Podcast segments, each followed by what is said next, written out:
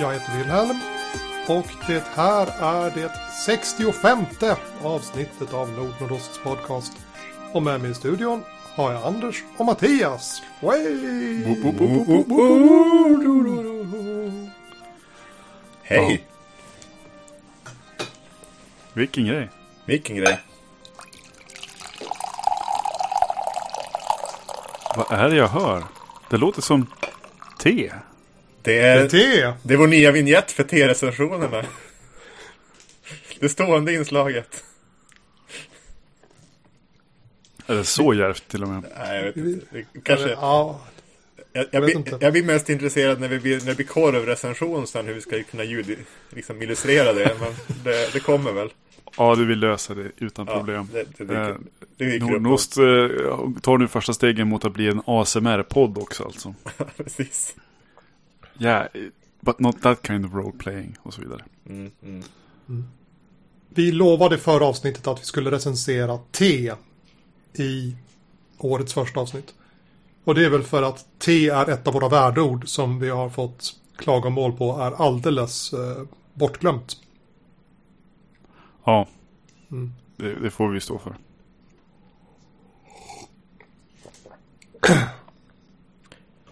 Så eh, vad dricker du Wilhelm? Jag dricker julklappste. Eh, Det är Genmai Cha, alltså popcorn-te. Oj. Om man går på sushi-restaurang och dricker det så kallade japanska teet så är det oftast Genmai Cha. Jaha, är det det? Okej. Eh, Och jag brukade kunna köpa det hos den lokala tehandlaren.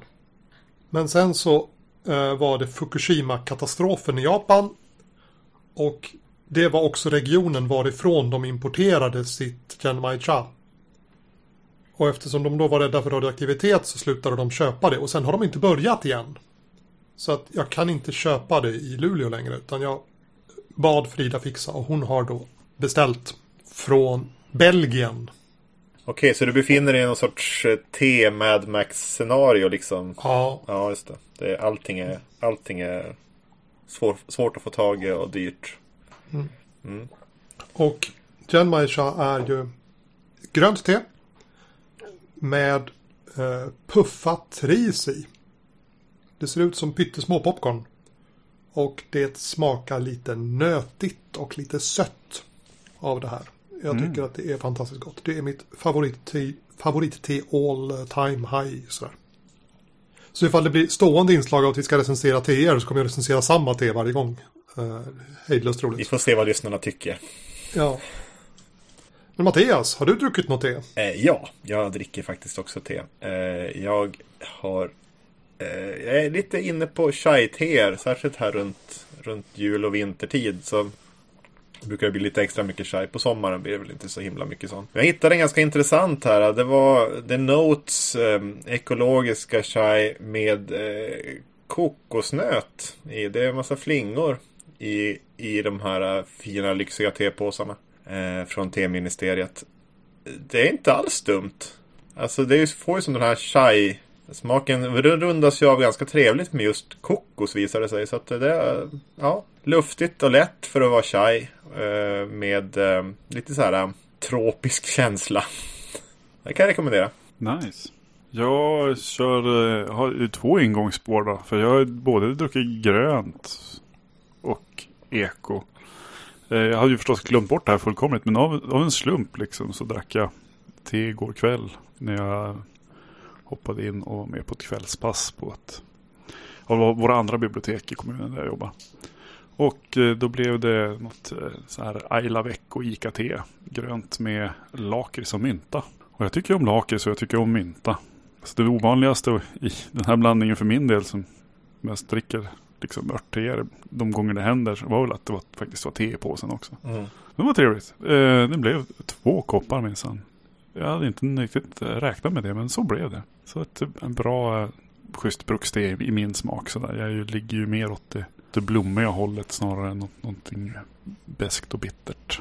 Alltså jag har druckit det där. Jag tyckte att det som lämnade munnen som, som frisk. Det var lite grann som tandborstning. Eh, att, att dricka det där. Som munupplevelsen. Ja, mynta har ju väl lite den känslan. Eh, Det väl, vi förknippar väl ganska starkt ofta med, med tandkräm eller med, med eh, tuggummin som ska pigga och piffa upp sådär. Så jag kan tänka att det, det är väl lite grann det som spelar in. Ja, jag, jag gillar det i alla fall. Mm. Det, var, det var gött. Kan, kan vi ta sörpla lite extra här under avsnittet så vi behåller den här varma mysiga Mm. Ja, tedrickarkänslan? ja, det- ja, okej, jag, ska, jag ska inte redigera bort T-sörpel och eh, koppklingande då. Nu är det ASMR. Mm. Sedan sist. Alltså vi har firat jul och vi har firat nyår. Och jag inledde det nya året med att eh, sitta och snacka med eh, Mikael på Mindy igen. Mm. Första januari så spelade vi in det som kom att bli avsnitt 44. Som släpptes idag, igår, något, något sånt. Och förra gången jag var med så pratade vi OSR och den här gången så var det samma samtal fast om uh, indie istället. Mm. Så att ifall det är någon som tycker att vi har blivit en tråkig podd som bara pratar massa OSR och tradd så kan man då höra mig på det gamla ga- vanliga sättet prata om zombie cinema och sådär i uh, Mindy roll och brädspelspodd Bubblare avsnitt 44. Trevligt. Mm, det var trevligt. Han är fantastiskt trevlig. Han eh, Mikael som är värd. Ja, alltså med tanke på att det inte var så himla länge sedan nu vi spelade in sist va? Det känns som att det bara var några veckor sedan. Så det, han måste ju vara bland det tätaste som man kan höra din röst i etern. Ja, man hör mig oftare hos honom än vad man gör i Nordost. Så att det Ja. är, Jag tänk, du är inte rädd för någon sån här Fredrik och Filip utmattning hos publiken? ja, Där du är, dyker Ja. upp överallt? Ja, ja, det är kanske en katastrof. Jag kanske måste som begränsa mina framträdanden lite.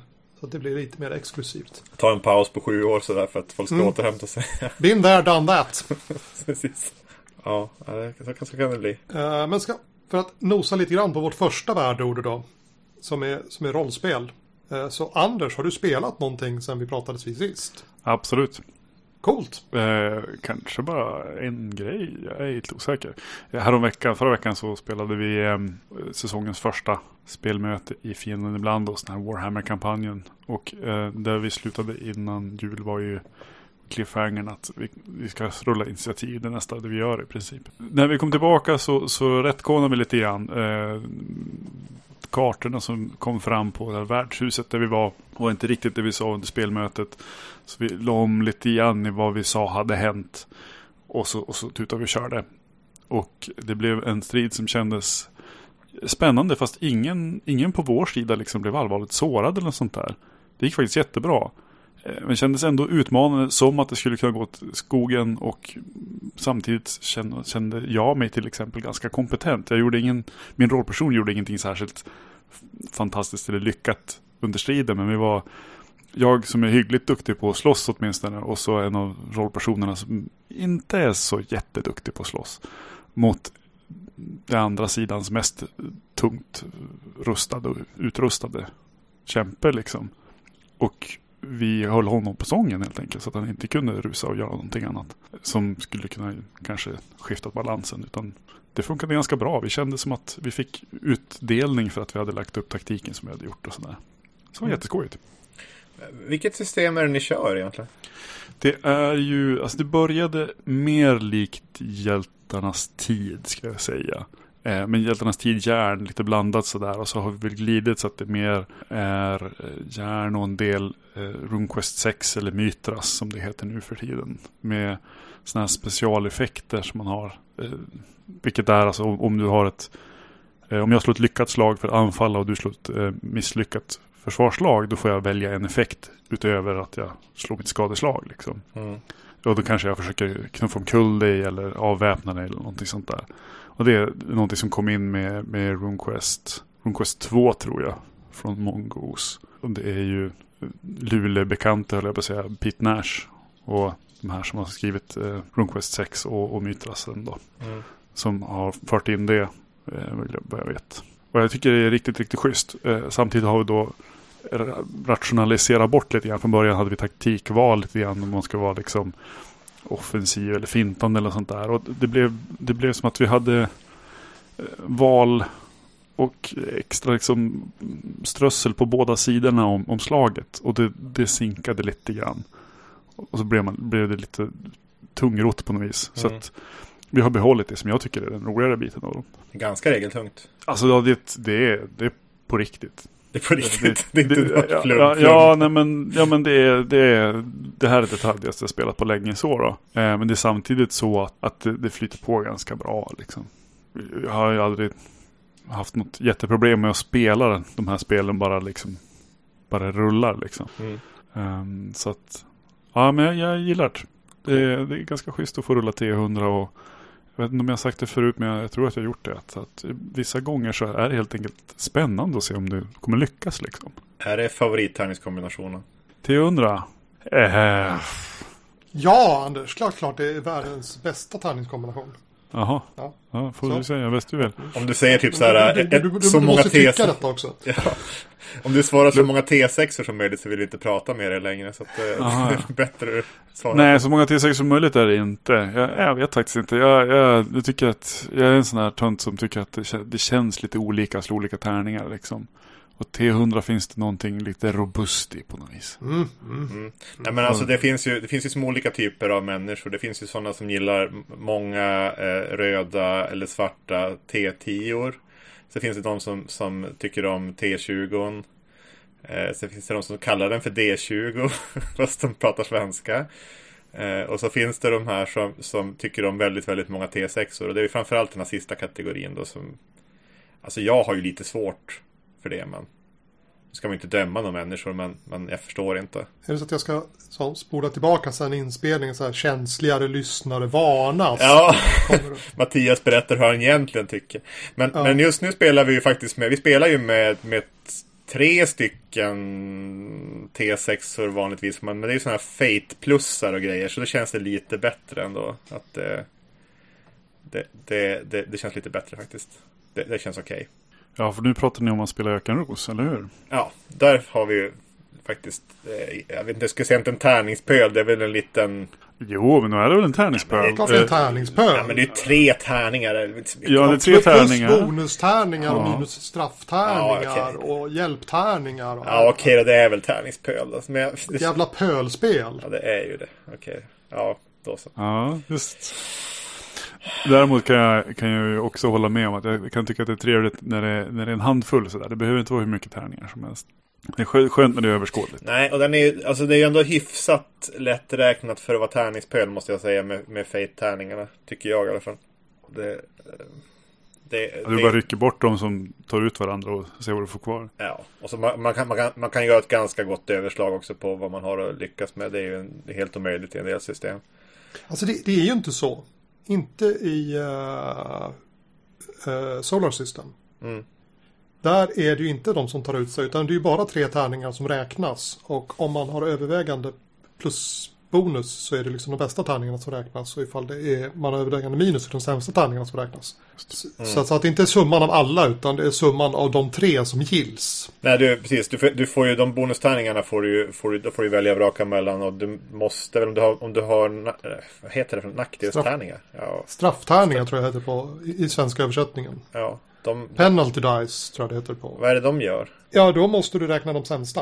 Ja, just det. Eller om du har en penalty die så måste du räkna bort en av dina högsta. Och ifall du har en bonustärning så får du räkna bort en av dina sämsta. Det har väl inte uppkommit sådär jätteofta i Nej, ni, ni, ni, ni är ju ganska försiktiga med att hjälpa varandra med rosor och dra på en Ja, penalty alltså, och sånt där. vad, Så att, vadå? Vi rullade ett slag förra spelmötet totalt. att, Vänta nu, vänta nu, vänta nu. Sitter ni och friformar? nej, men det var jättetrevligt ändå, trots att det inte blev så många slag. Nej, jag, jag säger sånt. Jag är alldeles dyligt att, att Ja, men- jag är på väg mot friform. Så att jag, jag, Om vi ska prata ökenros då. Det som, det som framkom förra gången det var ju att vi, vi, vi visste att jag fick spela min nya karaktär. Den, den, eh, den sultanen, eh, love, det nya love interestet som introducerades. Så jag kommer, vad, eh, vad kommer det vara för filur det här? Och vi kom ju fram till att, att för att maximera XP-antalet så ska vi ta det väldigt, väldigt lugnt när hjältinnan och sultanen ska bli introducerade för varandra. Jag menar, jag och Willem metaspelar ju. Willem spelar ju hjältinnan som en, som en eh, spelar, spelledarperson då. Och försöker väl också lite grann eh, metaspela och jag, samma sak här då. Så att det, det som blev läst för historien och för experiencen var att vi tog det väldigt, väldigt lugnt. Så att det var ju liksom, och det gick jättebra tror jag på grund av detta. Det är liksom det är verkligen, verkligen eh, liksom se varandra i fjärran, höra varandra serenera ut i natten utan att man blir eh, sedd och sådana här. Det blir väldigt fint. När man väl träffas då och ska, ska tvångsrekryteras in i mitt harem så då är stämningen uppbyggd för detta eh, möte. Eh, ja, det var väldigt fint tyckte jag. Ja, men det var fint. Ja. Eh, om man skulle vara sådan att man gick runt och oroade sig så är kampanjen problematisk på så otroligt många sätt. Ja, Men, men vi, har, vi har ju på något vis accepterat att vi ska spela någon sorts eh, retrovurm från tiden då det var okej att vara problematisk. Det är någonstans intressant när vi ändå kommer fram och sitter där och försöker liksom resonera oss fram till vad ett harem har för funktion egentligen och kommer fram till ganska vettiga svar på hur det politiskt sett borde funka med, med eh, liksom in, ingifte och att hålla olika provinser liksom eh, lugna och intresserade och, och de, de, de, fördelarna med att eh, vara haremsdam snarare än att vara i rännstenen och så vidare. Så att det blir en del ganska Det, intressanta det, är alltså, diskussioner. det, är, det är fantasy, det är inte en eh, välresearchad historisk kampanj. kan utan vi det nog är inte en påstå. fantasy. Nej. Ja. Nej men det är fint. Det, i, i, och i all denna misär eh, så, så om man nu tar, tittar på det objektivt så blir det ändå fantastiskt fint och romantiskt på något sätt. På ett lite skruvat sätt. Så det, det, det blir väldigt intressant att se om hon kommer att välja den, den eh, något kyliga men, men eh, djupbottnade och kultiverade sultanen. Eller om hon föredrar sin, sin eh, robusta eh, råbarkade piratkapten. Det, Mm. det kommer bli spännande. Det skrivs framåt. Eh, boken är 100 sidor nu. Det är en rejäl bok. Det är en rejäl bok. Det kommer bli riktigt rejält det här innan det är klart. Jag har massor med saker jag vill ha in mer. Så, eh, vi spelar igen på söndag. Ja. Ja. Eh, och vi har ju en varannan vecka-grupp. Och i dess tomrum har det nu börjat som växa upp en, en varannan vecka-grupp som går i takt. Eller otakt. Eh, och vi spelade The Daughters of Verona förra söndagen. Och det var fantastiskt trevligt. Mhm, på tal om dålig research. På tal om dålig research, där det till och med står i spelet att det är dåligt researchat. Och det är eh, David, som en del kanske kommer ihåg, som spelade med oss på typ Sävkon och Snökon och sådär. Han var en av Östtimma-spelledarna på den gamla onda tiden. Eh, hans eh, flickvän, en gemensam vän till oss och en av mina elever som då spelade The Daughters of Verona. Och det slutade enormt lyckligt. Det var fyra förhållanden på slutet. Oj. Eh, dels eh, naturligtvis eh, Claudio Grumi och Isabella och eh, Emilia som, som sig bör. Bianca blev ihop med greven. Och dessutom så visade det sig att Leonardo och Quintus eh, var mer än bara vänner. Även om de naturligtvis inte kunde gifta sig för det var ju historiskt korrekt. Eh, upplyste vår, eh, vår nykomling som var spel, testade rollspel för första gången. Eh, att, och dessutom hade varit pådrivande att de skulle bli ihop. Men sen inte kunde acceptera att de skulle gifta sig för det hade inte varit HK. Men vi hade fantastiskt roligt. Och det slutade ju då enormt lyckligt med eh, fyra eh, glada kalas på slutet. Det är lite roligt att det ändå har blivit nästan som att du har gjort en egen eh, Commedia dell'arte på något sätt med karaktärer som vi ändå kan relatera till. Eh, ja, det är spännande. Ja, den där grundpjäsen har jag ju spelat ett otal gånger nu. Och ja, alltså, jag vet hur det slutar. Men det gör, vi, det gör alla, även de som spelar första gången. Men det, det blir eh, på nya sätt varje gång. Jätteroligt. Det blir spännande som vi ser om vi kanske kan plocka upp eh, den här eh, konkurrenten eh, Tespian som, som Lukas Falk hade skrivit håller på att speltesta nu och kanske prova då, då det är eh, glada amatörer utan, utan manus som spelar både skådespelarna och eh, vad som händer på scenen. Det skulle, jag tror det skulle kunna vara kul att testa någon gång. Ja, Han, Ja. han söker spelare tror jag och eh, speltestare så speltestare. Mm. framförallt så tips om man är intresserad av sånt och höra av sig till honom. Jag tänkte sådär att vi har precis gått igenom nyhet, vad heter det? Årskröniketiden. Mm. Då alla avslutar året med att eh, säga vad som var bäst. Och sen så går in och gör sina utfästelser eller förutspåelser eller kanske ambitioner inför det nya året. Och det är åtskilliga då eh, som har kommenterat vad var förra decenniets bästa rollspel? Och det har röstats vilt och det har diskuterats vildare. Och jag undrar vad är det som gör ett rollspel till att vara bäst? Har herrarna någon tanke? Menar du, menar du bästa rollspelet eller menar du den, den diskussionen som fördes som rörde det bästa svenska rollspelet? Ja, ja men, men om, om vi tar den om en liten stund. För då, för då var ju kriteriet, för, för, kriteriet att det skulle vara svenskt. ja, jo, jo, men alltså folk gick ju in och röstade då. På, på, och frågan var ställd så här. Vad var eh, förra decenniets bästa svenska rollspel? Mm. Men det skulle lika gärna kunna varit. Vad var bästa rollspelet? Det var ju bästa rollspelet. Och folk lät sig uppenbarligen inte hindras. Utan röstade glatt. Mm. På saker de tyckte var bäst. Och då kan, kan, vi filosofera och försöka spekulera i vad är det för kriterier man har när man säger att ett rollspel är bäst. För att för mig är det en ganska så här uh, fluffig sak. Det är lite bedömningssport det där. Alltså ja, man kan ju ha någon sorts objektivt kriterium. Ja, mest antal sidor är bäst. Då kommer alla som gör bedömning av samma spel att nå samma slutsats. Mm. Eh, vilket spel har finast bilder? Ja, börjar det bli lite, lite skvalpigare sådär. Kan, kanske att man kan hitta någon sorts allmän tendens. Och sen ja, den ytterst fluffiga frågan, vad är bäst? Ja, men jag, jag röstade ju inte då. Men om jag skulle ha röstat så vilka kriterier skulle jag kunna gått på? Eh, för det första så känns det som att om jag ska personligen lägga en röst så bör jag ju ha haft någon sorts erfarenhet av det här rollspelet själv och inte bara gå på, på public opinion. Och då är frågan vad erfarenhet är. Är det att ha spelat eh, rollspelet? Eller är det att ha läst rollspelet?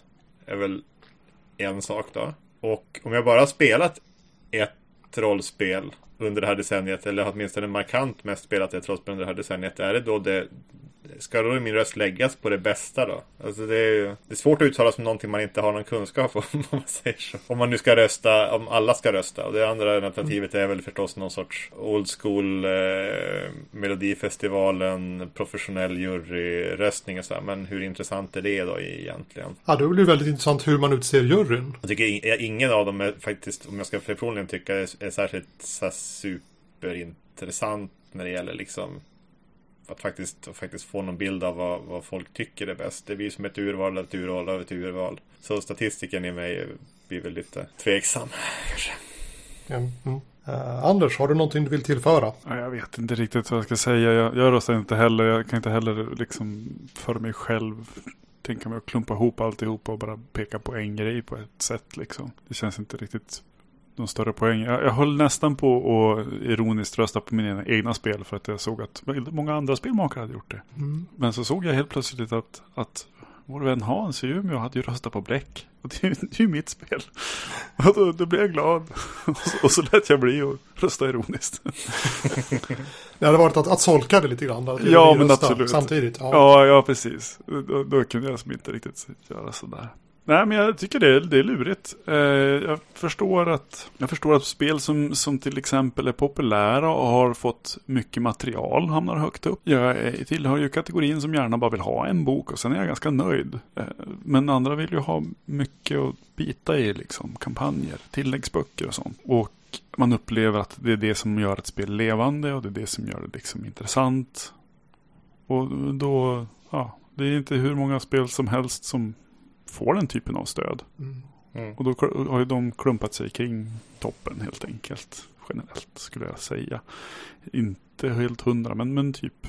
Ja men det blir ju det där med, med liksom. Vad, vad tittar man på? Men man tittar väl på regler förstås. Eh, man tittar på, på bilder. Alltså jag, tror att, jag tror att bilder till exempel är extremt viktigt för att göra spelsug. Att man blir liksom peppad på produkten. Eh, och att som sagt att det finns mycket material. Jag tror att det är tre ganska viktiga punkter. Eh, och just regelpunkten kanske är minst viktig för att eh, det är fortfarande väldigt utbrett att det liksom hör till att man ska ändra på saker. Jag funderar på lite grann om, det är uppenbarligen att, att omröstningen är ju framförallt underhållning. Så att sitta och spekulera i varför, vad, vad som blir vad och så här, det är väl inte jätteintressant. Men om man tänker sig vad, vad skulle det kunna den här frågeställningen kunna fylla för funktion då? Ponera att eh, olika spelare har ju olika smak. Det, det, det är vi väl ganska säkra på. Olika spelgrupper eh, har olika stilar och de vill spela olika spel. Och kan de klassa någorlunda vad de är ute för, efter för någonting, vad de tror och tycker är kul, det här är det vi brinner för. Då finns det säkert spel som är mer eller mindre lämpade för dem i den genren då. Alltså som är, som, ja, mm. och då kan man börja prata om kanske om kvalitet mellan spel som ligger väldigt nära varandra. Alltså vad ska den här gruppen egentligen spela? Vilken, vilken av de här har faktiskt eh, ja. rimliga regler, eh, vettigt flow, eh, hyfsat, hyfsat vettig att sätta sig in i. Vad man nu har för kriterier för vad som faktiskt gör det, gör det bra. Det djupet man vill ha ut efter och så vidare. Och det är ju där risken finns att det kan finnas saker som flyger under radarn på en del spelgrupper som faktiskt aldrig får reda på att det finns kanske mer lämpade spel än det vi spelar just nu för våra ändamål. Men det kommer knappast fram i en sån här omröstning. För man går inte riktigt på den punkten. Man bakar in alla spelupplevelser i en enda poll. Och det gör den ju i princip oanvändbar ja. för de här syftena tycker jag. Mm. Ja, det var en, det var en, en uppgiven eh, omröstare som tyckte att det hade inte kommit några bra spel under de senaste tio åren. Därför att alla spel nu för tiden var ju att man slog en pöl med T6or och bara räknade sexor som framgångar. Det låter ju som att det var jag som röstade men det är inte jag som röstade. Nej men i kommentarerna. Jag ja, vet ja, inte om hur personen hade röstat men i kommentarerna. Jag måste alla... bara förtydliga att eh, ibland så är vi lite ironiska och massa så här och hintar om saker men det här är alltså inte jag. som Willem syftar på. Ja det är väl tecken på att det kanske finns eh, den problematiken. Men för att då rusa vidare framåt så såg jag ju då omröstningen om vad var bästa spelet. Och jag vart ju hejdlöst road av det där. Jag gick in och röstade på Svart och Svartkonst för det har jag både spelat och jag kunde tänka mig att spela igen. Mm. Och sen så gjorde jag den här lågstadiemodellen att man då inte får rösta på sitt eget förslag. Jag antar att till exempel Stefan Löfven inte lyder under den regeln. Men jag ställde en parallellfråga till den där. Vilka spel har du faktiskt spelat de senaste tio åren? Och så fick jag det som en, en topplista där också på de självrapporterat mest spelade spelen. Mm. Och tittar man på topp 10 där så är de otroligt eh, lika. Eh, bra spel är också mycket spelade spel. Och det tror jag inte förvånade någon alls egentligen. Eh, och sen så började jag bli finurlig. Och jag tänkte som så, om det nu skiljer sig i de här listorna, är inte det lite intressant? Finns det spel som väldigt många har spelat, men inte särskilt många tycker är bra? Mm. Säger inte det någonting om det spelet ändå? Ja, vi har ett ganska suddigt mätmedel här med att vi har frågat folk vad är bra rollspel? Eller vad är bäst rollspel? Men ändå någonting. Och om det finns spel som väldigt många tycker är bäst, men det är inte särskilt många som har spelat. Säger inte det att det här spelet är förmodligen bra? Eller i alla fall har, har det finns goda skäl att titta närmare på det spelet om man är ute efter något spel. För att många av de andra som har spelat i spelet har också tyckt att det är bra. Uh, hänger du med Anders? Jajamän. Du hänger med. Uh, och då tänkte jag att Nord-Nordost då, baserat på uh, dessa två omröstningar och detta tänk, nu ska presentera förra årtiondets topp 10 rollspel. Mm. Alltså rollspel som i förhållandet mellan hur många som tycker om, hur många som har spelat är, låter oss då på det sättet som jag nyss sa, låter oss gissa att det här var nog ett bra men underspelat spel. Statistiker är med här, här inga klagomål på någonting överhuvudtaget Nej. som du har sagt hittills. Det här verkar ju fullständigt rimligt. Och eh, ska vi eh, ta som eh, nerifrån på det här väldigt rafflande viset som man gör eh, mm. Mm. Melodifestivaler då. Mm. På plats nummer tio. Järn. Mm. Mm. Och det är ju typ det som Anders spelar. Mm. Ja, typ, typ. Mm. Och ett spel jag inte tycker jag hör särskilt mycket om. Nej. Eh, och eh, ett spel som jag tittade på, sneglade på och ställde i hyllan och inte riktigt läste för det är fortfarande nästan lite för finurligt för min del. Och så kom hjältarnas tid och bara, mm, nej, nu, nu är du nere på min nivå. Och så har vi spelat det och så har vi börjat och sneglat i boken igen och börjat fundera om inte det kanske är helt okej okay att köra som det är också. Mm. Mm, mm. mm. På plats nio. Barkhäxan. Mm. Skräckspel. Som jag har hört spelsnackarna prata varmt om.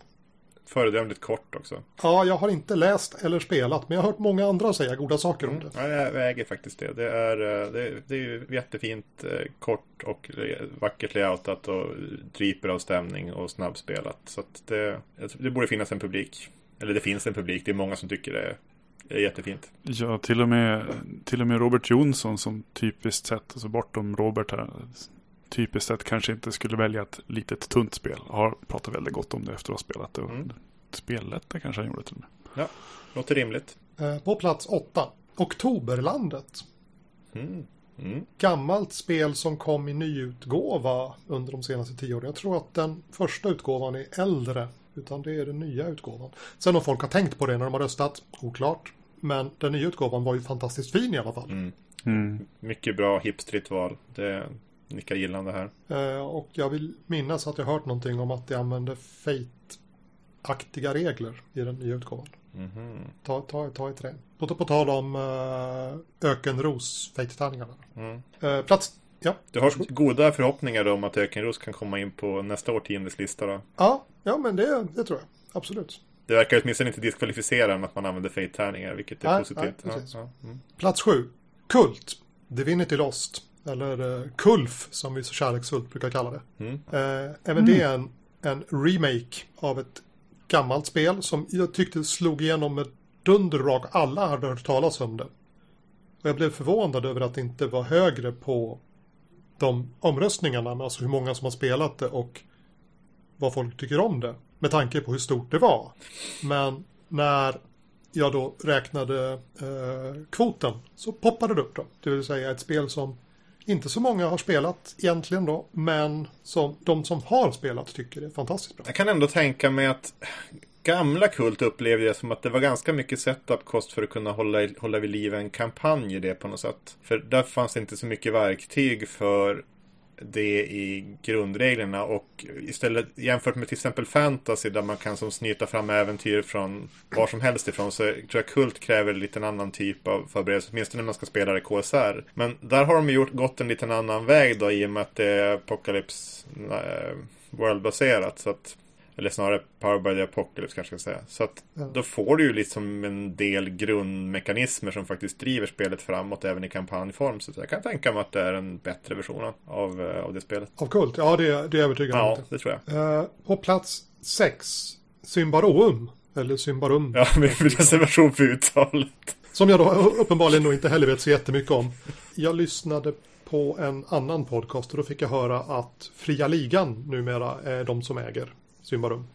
Så ja, ligan och järnringen gick ju ihop. Eller ligan svalde järnringen typ. Eller något sånt där. Eh, och Symbarum är ju intressant. Å ena sidan är det ju kanske inte uttalat uttalat eh, Erebaltor nostalgi. Men, men det är ju menat att knyta an till Drakar och Demoner, forn, forntidens Drakar och Demoner på sätt och vis. Mm. Samtidigt tycker jag det är intressant för det. Jag tror att det är bland de första spelen på svenska där man liksom, ja ah, men jag spelar en, jag eh, spelar en präst och ganska snart så kan jag ha en, en flammande hjälmkrossare liksom. Mm. Att man har lite mer eh, lite mer sånt där, eh, vad ska jag säga, lite, lite flasher powers liksom.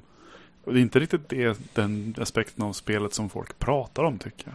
High fantasy, vad är det du försöker säga? Ja, jag vet inte om man ska säga high fantasy. Men för att det, hela estetiken är ju ganska gritty. Men samtidigt har du, har du de här typ förmågorna. I vissa, beroende på hur du spelar förstås, har du de här förmågorna. Som gör det ganska bra. På ett sätt som jag kanske mest förknippar med nyare versioner av Dungeons and Dragons. Liksom med, med feats och, och klassförmågor som, som, som får vara ganska coola liksom. Mm, ja, men det är klart. Alltså det är, de gamla KSR-skolan, där var det ju ganska flat power level egentligen. Så det, det, det kan, du, kan ha en, du kan ha en spaning där. Plats fem. Eon 4. Ja, vad är det på nästa då? lugn nu, lugn nu, lugn ja. Alltså jag, jag, jag har spelat Eon 1 och Eon 2 och sen så blev jag avhakad från tåget. Så att jag, nej, jag har inte spelat detta spel heller. Nej, jag har, jag har så mycket kommentarer. alltså, det, var, det var inte meningen att vara otrevlig, men jag tror inte jag kan tillföra någonting här. Jag vet att du har en väldigt fanatisk fanbase. Som, som verkligen gillar grejen att det finns otroligt detaljerade regler och spelvärlden är beskriven ner till minsta gatsten. Det, det, finns ju också då fans som, som har valt att stanna på E.ON 3 för att E.ON 4 är lite för neddummat. Mm, ja, de har ju, de har ju vänt, på, vänt på flera saker och strömlinjeformat en del. Vilket gör att jag blir mer intresserad av att testa det. Jag har mm. i många år sagt att jag ska prova E.ON bara någon gör en rollperson åt mig. Eh, men vad jag förstår så kanske det är skojigt att slå på tabellerna också. Men det, man kan, jag kan väl sitta med vid sidan av och slå på tabellerna. Och så får någon annan göra. göra. Mm.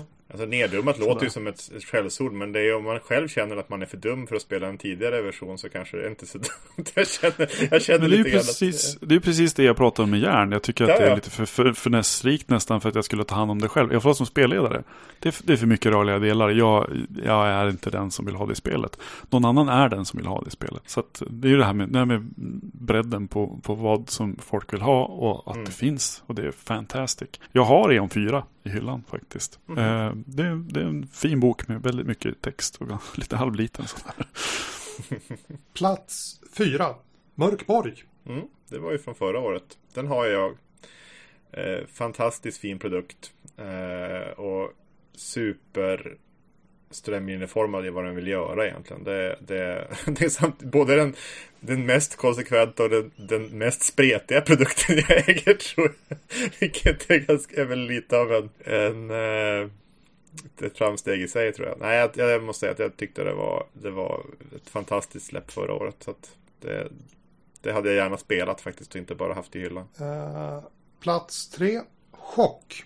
Åter från graven. Mm, spännande ändå.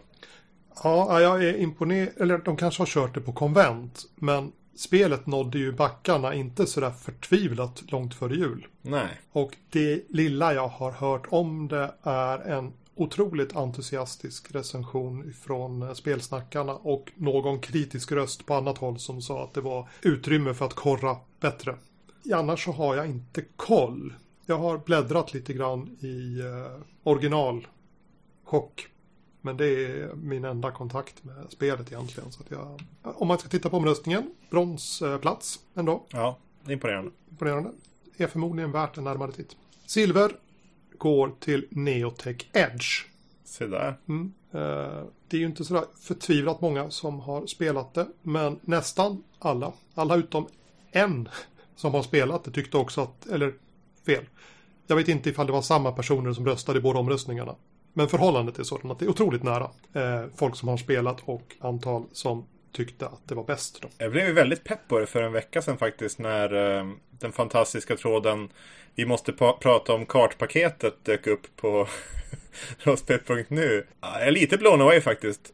Eh, har ni hört om kartpaketet? Ja, ja, det är lite äventyrsplatser och förberedda kartor i någon kombination va? Det är typ 30 olika kartor, typ lägenheter, hotellobbys, jetplan, liknande grejer som har lite, lite eh, points of interest och lite kort här och dessutom en liten, eh, En litet eh, recensions, inte recension utan typ statusformulär som man kan fylla i också till det där och där man kan fylla i high score och tracka lite, lite saker om, om äventyret. Så här. Det är inte färdiga äventyr utan det är bara kartor plus lite seeds helt enkelt. Och det, det låter ju som en fullständigt fantastisk idé. Jag förstår inte varför vad det har dykt upp tidigare. Men det är ju sjukt. sjukt Twilight 2000.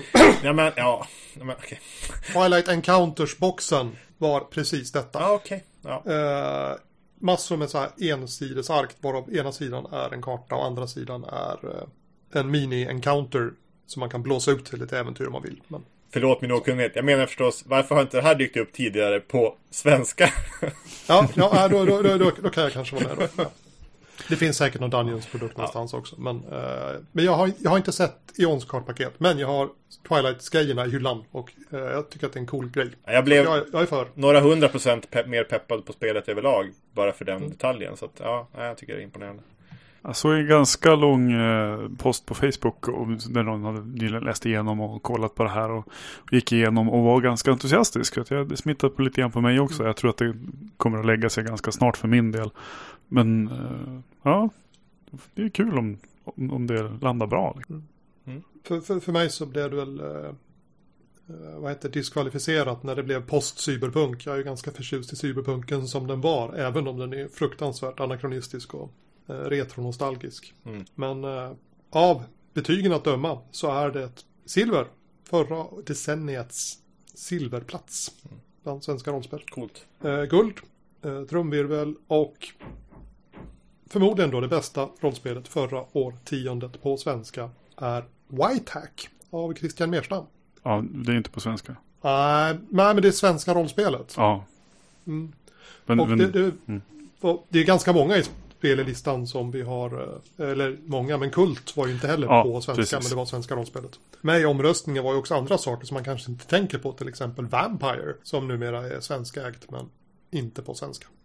Nej, Omröstningen var ju på svenska också så jag kan tänka mig att, att det var eh, inte så många utlänningar som faktiskt röstade på i de här pollarna heller då. Men jag tycker det är imponerande att Whitehack som framförallt har, det har ju fått en väldigt stor internationell spridning ändå gick så pass bra i de svenska pollarna. Ja. Ja. Det, det är ju det spel på, på listan. Alltså jag drog gränsen vid att fem personer skulle ha sagt att de hade röstat. Det, det, det fanns spel som färre personer hade röstat som jag inte tog med. Eh, men Whitesnake, uh, Whitesnake, Whitehack hade, hade fem. Here we go again on my.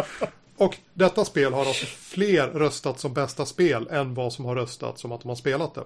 Men notera, det är inte samma, nödvändigtvis samma personer i båda omröstningarna. nej det, det, det är det Ja. knappast.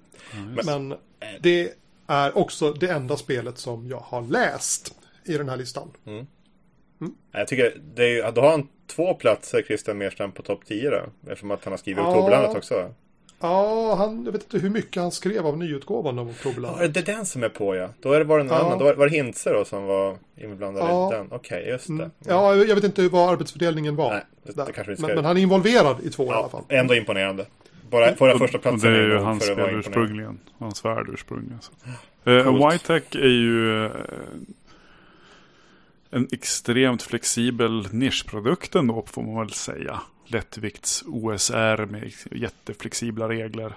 Eh, en del saker som, som passar skitbra för vissa säkert. eh, och, och passar mindre bra för andra. Jag var faktiskt inne och kollade på Whitehack-sidan någonstans. Vart var jag på Lulu kanske? Och kollade på tryckversionerna. Av någon anledning. Eh, och såg en, ett så här lite småkritiskt svar som recension. Man bara gett en trea där.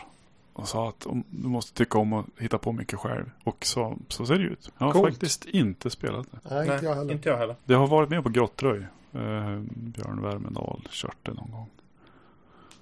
Men jag har inte, inte hänt att jag har spelat det. Men good stuff liksom. Ja. Tillhör den här kategorin med spel med ganska mycket finurliga lösningar kan vi säga. Eh, ja, vi får väl prata lite nord-nordostspel också då. Eh, på plats 21 hittar vi Bläck. Wow, det är ganska bra för att inte ens ha släppt det. Liksom. Ja, ja. Eh, och, och, och det är ju lite bedrövligt då för spel som kommer under plats 21 då. Till exempel mina spel. Eh, som inte når upp till eh, detta. Men ni, om någon vill köpa det bästa svenska spelet från, ja, från Wilhelms, eller det bästa spelet från Wilhelms Games förra årtiondet så finns då Cyber M77 på plats 31. Just, just. Om man nu vill ha den, eller, din eh, version av Cyberpunk som faktiskt är Cyberpunk då, så. Ja, det är inte post. Nej, det är nej. hö- högsta grad nuvarande. Mm. Eh, ska vi tulla på myset och prata om jumboplatsen också? Ja, gör det. Det är ett spel då som i omröstningen hade spelats av flest. Men inte varit omtyckt av någon i den andra omröstningen. Det var ju två omröstningar. Var Drakar och Demoner eh, 2016. Men det är ju i ett högsta grad levande spel. De fick väl eh, precis nu före jul den så kallade Kaldarox-boxen som jag antar är, förstår är någon reboot av Erebaltor efter konfluxen. Sådär. Superfluxen eventuellt. Jag tyckte jag såg i någon copy. Okej. Ja. Det är intressant. Och det är också ett spel som jag har läst. Och eh, jag får väl ställa mig till den här skaran som hade hoppats att det skulle vara något annat än vad det blev. Mm. Även om det, vad det skulle, vad jag trodde det skulle vara, skulle varit fruktansvärt omodernt. Så var det ändå det jag hade hoppats på. Eh, Men det har ju inte hindrat spelet från att få expansioner och vara ett levande spel. Och det är ju ett kriterie för flera skulle jag tro. Men det är ju intressant att det inte fick någon röst. Det säger väl kanske någonting också om det statistiska urvalet och, och hur allmängiltiga de här pollarna var, hur lätta de var att hitta och så vidare. Men, men eh, det, ja, vi kanske ska lämna det där här tror jag innan det blir allt för, allt för Ja, spetsigt. men, men alltså det, det, det har ju varit mer Drakar Demoner under förra årtiondet. Jag hittar två andra. Jag hittar det här Trudvang Chronicles och Drakar och Demoner Trudvang. Mm. Som jag får erkänna jag trodde var samma sak. Men det är det alltså inte. Tror att Chronicles är ju den engelska Senaste. versionen. Sen vet inte jag hur de har gjort om den där. ja, ja. Datormoden Trudvang borde väl vara den här boxen? Eller är det... Nej, jag kommer inte ihåg hur det där är. Det kom ju jubileumsutgåvor av, Ja. av ehm, reglerna som fanns på hemsidan som var en lätt bearbetning tror jag. Jag tror att det var en lätt bearbetning av boxen och så vidare. Jag har inte hängt med jag heller. Min favorit när det gäller eh, Trudvang Drakar och Demoner är ju Drakar och Demoner 6, den första från King 2000 där. För det är Mm. minst skrivet om världen där. Det är mest, så det är mest störst andel, det är en cool skog eller något. Och det passar mig bättre. Mm. Den har jag spelat. eh, Mycket till och med. Jag har kört kampanj och grejer och det där. Förlagan till eh, Skuggan av igår körde min studentgrupp när jag var student. Med Drakar och Demoner 6-regler. Mm. Mhm. I do remember this. Jag har kikat i den ibland och tänkt att alltså de här allförmågorna är ganska kul. Mm, ja. En del av trollformeln och sådär. Och En del saker, bara, vad, vad menar ni här? Det här är ju helt oförståeligt. Men det här var en cool detalj eller något sånt där. Så, inte, inte bortkastat att ha i hyllan och bara snegla på, lukta lite grann på, titta på någon schysst bergtingbild ibland. Ska vi fortsätta in i nästa punkt på att göra-listan också? Innan vi rundar av. Medan det fortfarande är rimligt att prata om det kommande året. Mm. Tre saker eller förhoppningar eller ambitioner för det nya året. Kanske hobbyrelaterat. Jaha, ja, det jag försökte göra förra gången. Ja, Mm, vi försökte men vi hann aldrig dit. ja vadå vi försökte? Ja, ja du försökte.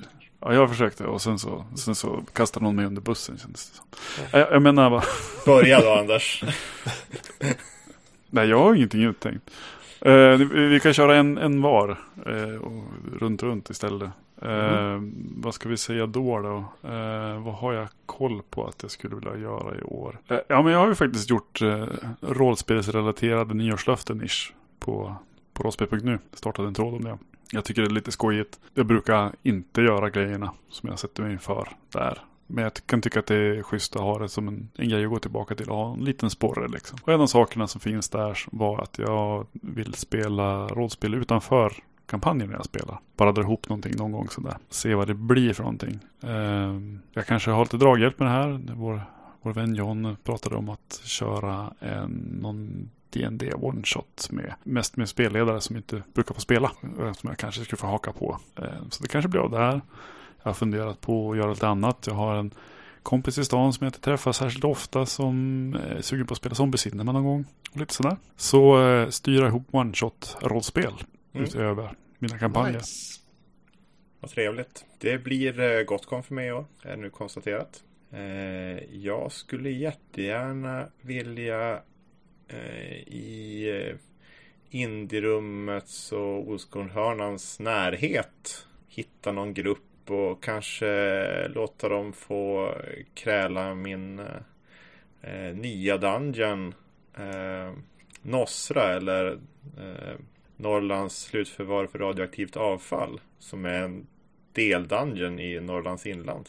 Det tror jag kommer lyckas med. Mhm. Nu när jag eh, fortfarande är rusig efter Daughters of Verona i söndags eh, och spelarna tände på alla cylinder och tyckte att vi borde spela något mer någon gång.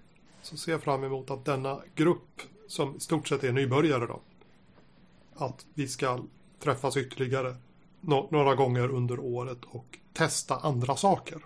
Eh, så att jag ska få supa i mig deras eh, eh, entusiasm och glädje och deras första möte med hobbyn på något vis. Jag har ju möjligheten att sätta upp en någon sorts kursplan i rollspel. Mm. Eh, vi har börjat med eh, While the World Ends och sen har vi spelat Daughters of Verona. Och så får vi se vad som, eh, vad som, vad som kommer härnäst. Det kanske blir brädspel nästa gång. Eller Montague. Pandemic. Det blir. Pandemic eller Monsegur. Det, ja. Jag, jag, jag, jag vet inte. En, en av spelarna är ju invandrare. Mm. Och eh, det, det funkade att spela Daughters. Eh, även om det var lite spå, språkkanter eh, där då. Kanske i slutet på året. När hon har blivit bättre. Men ju, just nu så tror jag inte att hon eh, riktigt hänger med om vi kör eh, Monsegur. Mm. Eh, men det är ett spel man borde besöka igen. ja, det hade jag inte haft någonting emot heller faktiskt. i lite eh, intimare miljö än i ett klassrum med eh, åskådare på Gothcon. Mm. Exakt. Varv två då? Varv två. Eh, Jag skulle vilja hitta något spel som, eh, som jag tänder på. Inte på något särskilt fetischsätt. Även ifall det nu alldeles strax är internationella fetischdagen. Nu på fredag. Fetischdagen! inte, fetis, inte fetisdagen. Jag tror du har missförstått det här Anders. Det Nej, nej, fetischdagen. Nej, det, det kom upp i, i, i eh, Facebookgruppen Prata bas. Där man på fredagar brukar posta bilder på elbasar. Fredagsbas. Och det antyddes då att det kanske inte är en slump att de här sammanfaller nu på fredag. Eh, nej, men något spel som jag blir lite taggad på. Eh, de senaste gångerna det hände var Trojka här året och så Follow. Och sen dess har det inte riktigt så här blivit någonting till igen. Mm. Så vore det skoj om det dyker upp något. Om jag hittar något eller ser vad det blir för någonting. Ja. Jag hoppas ju att i dagarna här nu så borde det börja trilla ner paket runt uh, Ultraviolet Grassland. Och då är en liten förhoppning att faktiskt få spela det under året. Jag är ju... Det är ett point crawler. Jag är ju gravt pepp på framförallt en detalj och det är det där karavanformuläret man har. jag vet Ja. inte varför jag fastnat till på just det, men jag tycker det är någon sån här Oregon Trail nerv i mig som väcks djupt ner och bara så här börjar vibrera. Jag tänker bara det, kan, det finns nog andra kvaliteter i det här spelet men just karavanformuläret känns som att det är på bucketlistan nu. Jag måste få uppleva det innan, innan ja, det tar slut. Jag hoppas att jag ska få en spelrapport på någon som har spelat Ökenros. Mm. Mm. Därför att det spelet är ett, dels ett regelmässigt mindfuck för de flesta eftersom det är Solar System. Och det, är som, det funkar inte som rollspel ska funka, det funkar på ett annat vis. Men det funkar bra på det viset. Och sen så är genren någonting som vi oftast inte besöker i rollspel. Eh, så att jag, jag tror att det kan vara som eh, en, en, wow-grej för folk. Jag, jag skulle vilja som testa detta på något vis då, genom att se vad andra gör av det. Men får, får jag en spelrapport från någon som har spelat det så är, får jag väl säga att årets eh, mål på den fronten är något. Ja, det är jag nyfiken på också. Ser fram Ja. emot. Och bara läsa det och kika och kanske provspela och sådär. Eller bara eller spela skiten det. Vem vet. Mm, en tredje och sista sak. Och det här man ska ha varit förberedd och bara kunna säga någonting fantastiskt här. Ska du pausa medan eh, vi, vi tar? Ja, ja kan jag göra om du. Om ni känner att ni bara kan slänga ur något sånt. Ja, vad har du då Wilhelm? Alltså jag, eh, varje dag som går så blir jag lite, lite mera pepp på Gothcon. Mm. Alltså, Just i, när jag tänkte på det i somras så var det bara jävla eh, resa, hotellrum och släpa väskan med osålda böcker fram och tillbaka. Och, ah. men, men, men i takt med att jag, det närmar sig så börjar som peppen som sådär. Mm, släppa väskan med osålda böcker. Mm. Mm, det är det. ja. Eh, av, av skadan blir man vis. Det blir ett mindre produktlager den här, det här året. Men sådär, jag börjar, jag börjar, jag börjar peppa för, för, eh, för Gothcon. Att få eh, träffa alla mina vänner där, som jag så sällan träffar annars. Eh, gå på Sushi Live, Mm. Mm. prata med fans, eller folk som i alla fall vet vem jag är. Mm. Signera någon bok.